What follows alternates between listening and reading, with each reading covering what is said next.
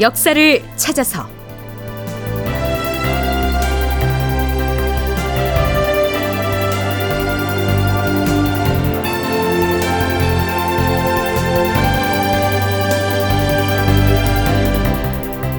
제 1244편 주문을 지참하고 북경으로 떠나다. 극본 이상락 연출 황형선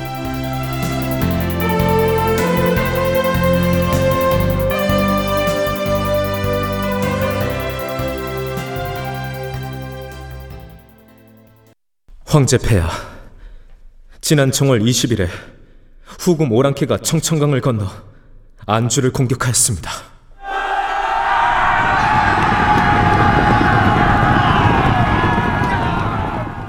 그때 절도사 남이은과 방어사 김준 등이 성을 돌면서 굳게 방어하자 후금 오랑캐군은 사다리를 사용하여 전 병력이 개미떼처럼 붙어서 성을 넘어왔습니다. 그러나 남이응 등이 성 안의 사람들을 독려하여 세 차례나 싸워서 모두 물리치니 적군의 사상자가 매우 많았습니다. 하지만 오랫동안 혈전을 벌였으나 결국 힘이 다하여 성은 함락되고 말았습니다. 그러자 남이영과 김준 등 장수들 수십 명은 진영 안에 쌓아놓은 화약에다 불을 붙였고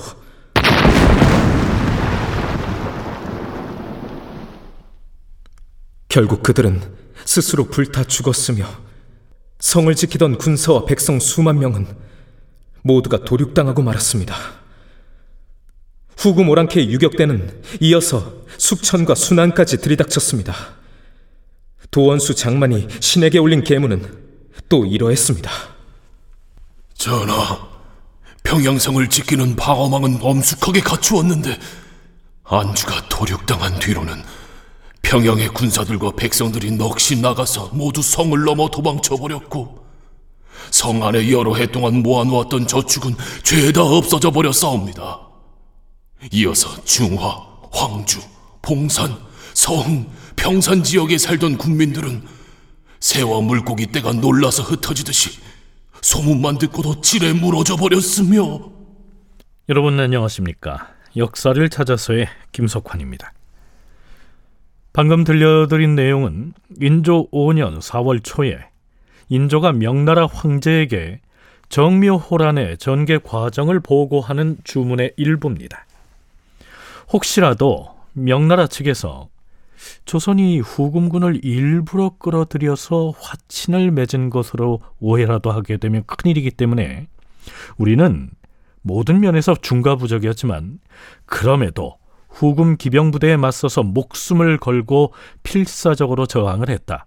뭐 이런 점을 극구 강조해야 했겠죠. 조선이 이렇게 보고하는 입장이 뭐였을지를 생각해야 한다는 거죠. 그냥 왔는데 아유 싸우기 싫어서 화친했습니다 이럴 수는 없잖아요. 정말 버틸려고 했는데요. 미안합니다. 근데 진짜 어쩔 수 없어. 이러다가 다 죽게 생겼어요. 그래서 어쩔 수 없이 제가 병, 백성들을 살리고자 결단을 내렸습니다. 막 그럼에도 불구하고 절대 후금과의 관계에 있어서 황제를 욕보이거나 우리의 의리를 해치는 행위는 하지 않았습니다. 라고 하는 걸 막판에 달아줘야겠죠. 동북아 역사재단 장정수 연구위원의 얘기를 들어봤습니다.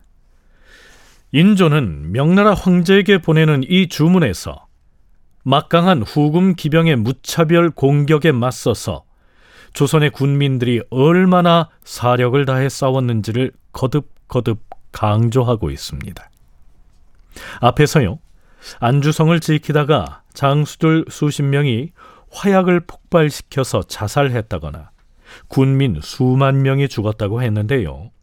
이 주문의 내용이 실제보다는 과장됐을 것이라는 게 장정수 연구위원의 얘기입니다.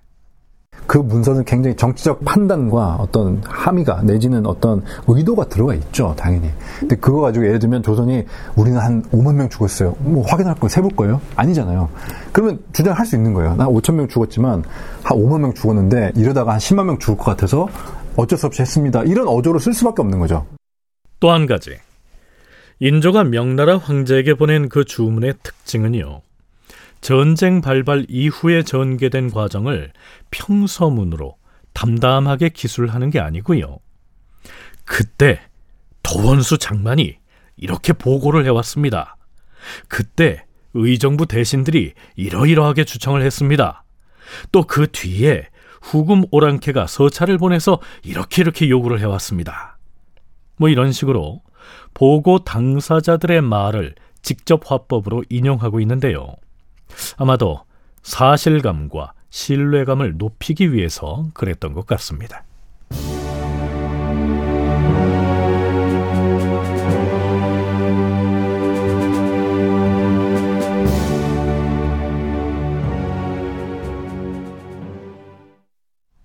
자, 그렇다면 도성을 버리고 강화도로 파천을 해야 했던 과정은 어떻게 변명을 할까요?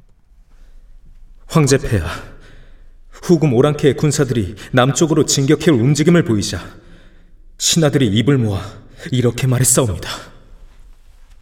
주상 전하, 후금 오랑캐군의 선봉이 이미 서울에서 200리 거리인 평상까지 진격해 왔는데 그 군사들을 차단시킬 만한 방도가 없사옵니다.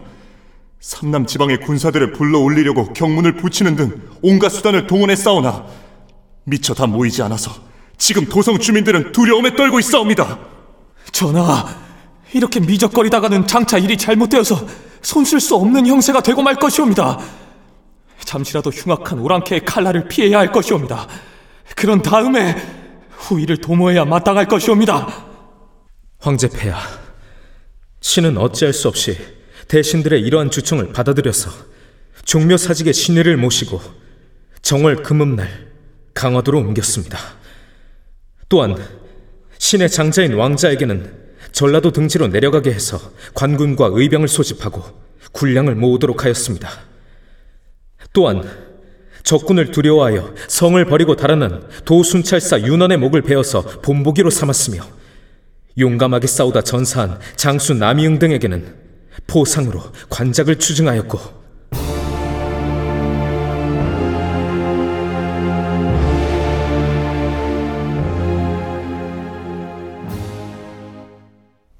자, 그럼 이번에는 전쟁 중에 조선과 후금 사이에 오간 화친 협상 과정을 이 주문에선 어떻게 표현하고 있는지 살펴보죠.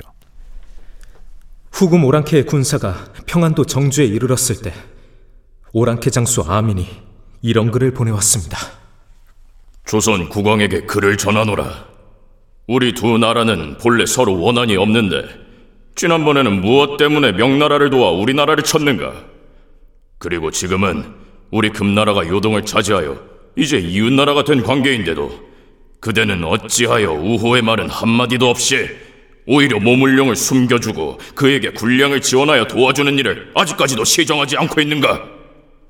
또한 우리의 누라치칸이 돌아가셨을 적에는 원수 관계인 명나라도 와서 조문을 하고 새로 즉위한 칸에게 축하를 해주었는데 그대 나라는 조문 사절이나 축하 사절을 한 사람도 보내지 않았으며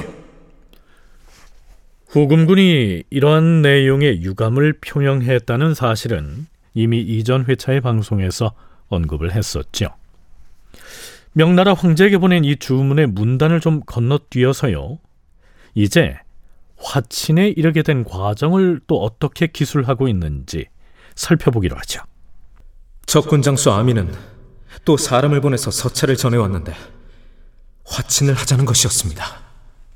귀국 조선이 진심으로 강화를 바란다면 여전히 명나라를 섬길 것이 아니라 그들과 교통을 끊어야만 한다.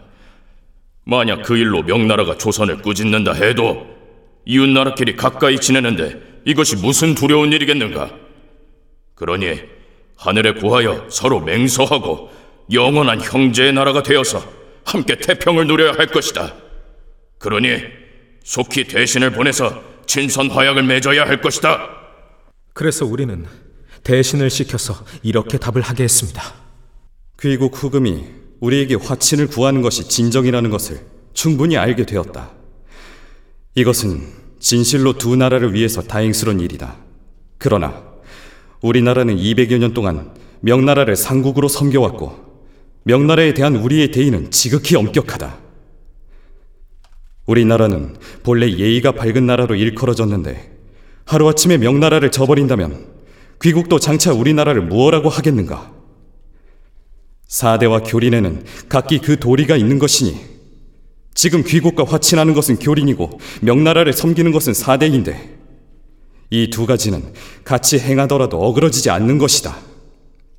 그러니 전쟁을 끝내고 각기 자신의 국경을 지켜서 두 나라가 도리를 다하면 될 것이다. 네, 아마도 이 대목을 가장 힘주어서 강조하고 싶었겠죠. 그 뒤로도 구체적인 화친 협상을 진행한 과정이며 후금군이 서둘러 철수하지 않고 북방에서 약탈을 일삼고 있다는 등 여러 가지 사안들을 장문으로 기술하고 있습니다. 인조는 명나라 황제에게 보낸 주문의 말미에서 자신을 신하로 명나라 황제를 임금으로 지칭하면서 이렇게 마무리하고 있습니다.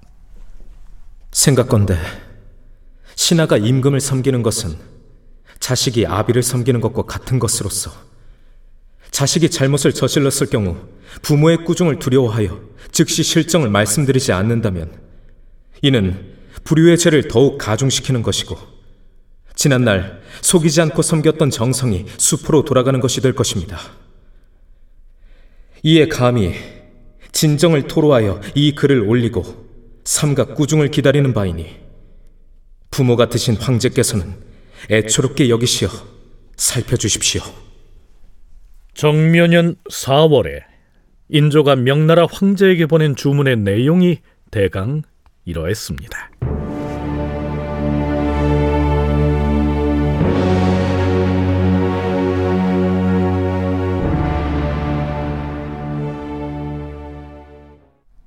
인조의 이 주문을 가지고 사신이 북경을 향합니다.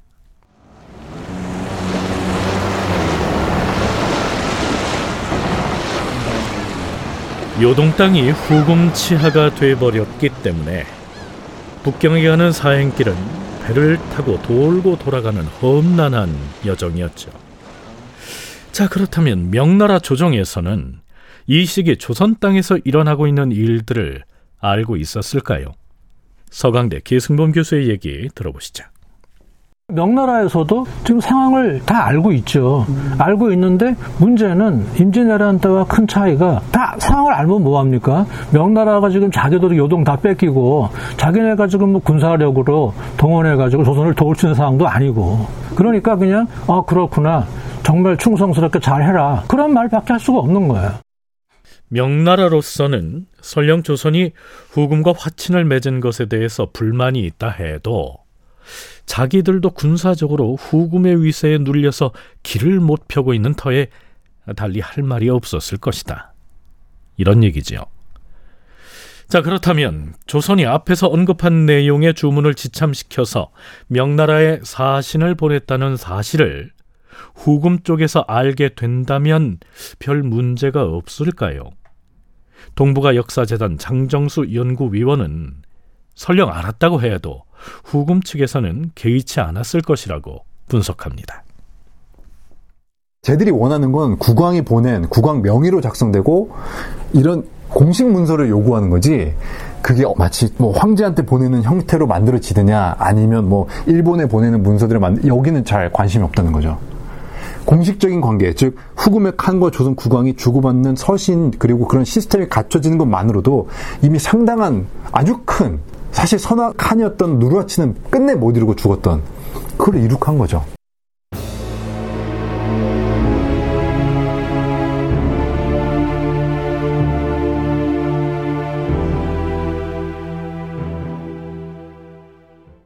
자, 인조의 주문을 지참한 조선의 사신은 명나라의 수도인 북경을 향해 가고 있는 중인데요. 그 사이에 북경에 갔다가 돌아오고 있는 조선의 또 다른 사신단이 있었습니다. 5월 6일치 인조실록에는 이런 기록이 보입니다. 동지사 김상원 등이 북경에서 돌아오다가 의주의 객관인 용만관에 이르러서 조정에 계문을 보냈다. 이렇게 시작되는 기사인데요. 동지사라는 말이 나오지요. 음력 11월에 동지라고 하는 명절을 할애하기 위해서 파견하는 사신을 말합니다. 계승범 교수의 설명 듣고 진행하겠습니다. 동지가 왜 그러냐면은 한 해를 마무리하는 의미가 있고 다음에 이제 정조 신년을 맞이하는 거로 거의 붙어 있잖아요. 그러니까 보통 동지사하고 그 정조사를 겸하는 경우가 많아요. 왜냐하면 여기 한 열흘 남짓밖에 안 되기 때문에 계속 왔다 갔다 하면 힘드니까 보통 정조사를 보낼 때 동지사를 겸해서 미리 보내죠. 그래서 지금으로 말하면 연말 연시 그 축제 기간 동안을 같이 그냥 한 사신이 가서 동지사행도 하고 정조사행도 하고 돌아오는 거예요. 네, 사신 얘기가 나온 김에 정리를 하자면 이렇습니다. 중국에 보내는 사신 중에서 동지에 보내는 사신을 동지사, 정월 초하루인 신년 원단을 할애하기 위하여 가는 사신을 정조사라 하였다. 정조사는 대체로 10월 말이나 12월 초에 출발하여 3월 말이나 4월 초에 돌아오는 것이 일반적인 관례였다. 중종 이후에는 동지에 보내는 동지사가 정조사를 겸하였다.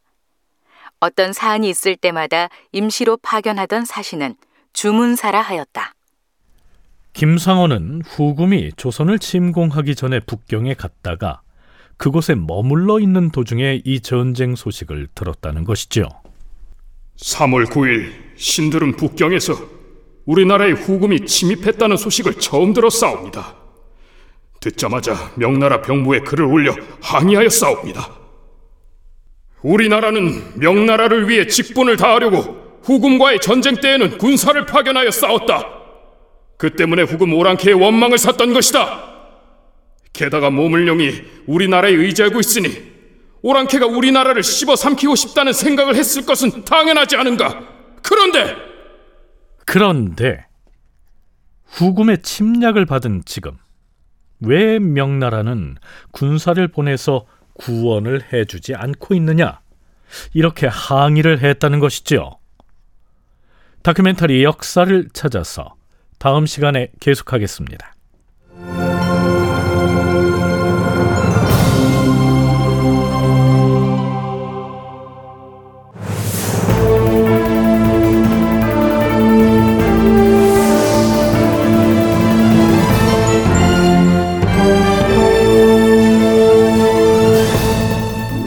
다큐멘터리 역사를 찾아서 제 1244편 주문을 지참하고 북경으로 떠나다 이상락 극본 황영선 연출로 보내드렸습니다.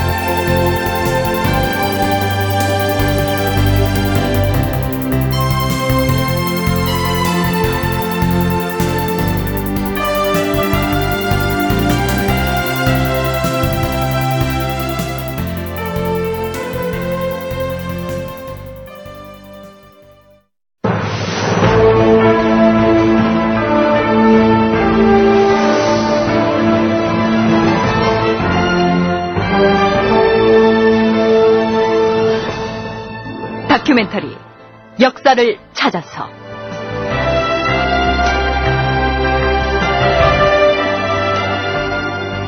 제1편 빗나간 프로젝트 동북공정 극본 이상남 연출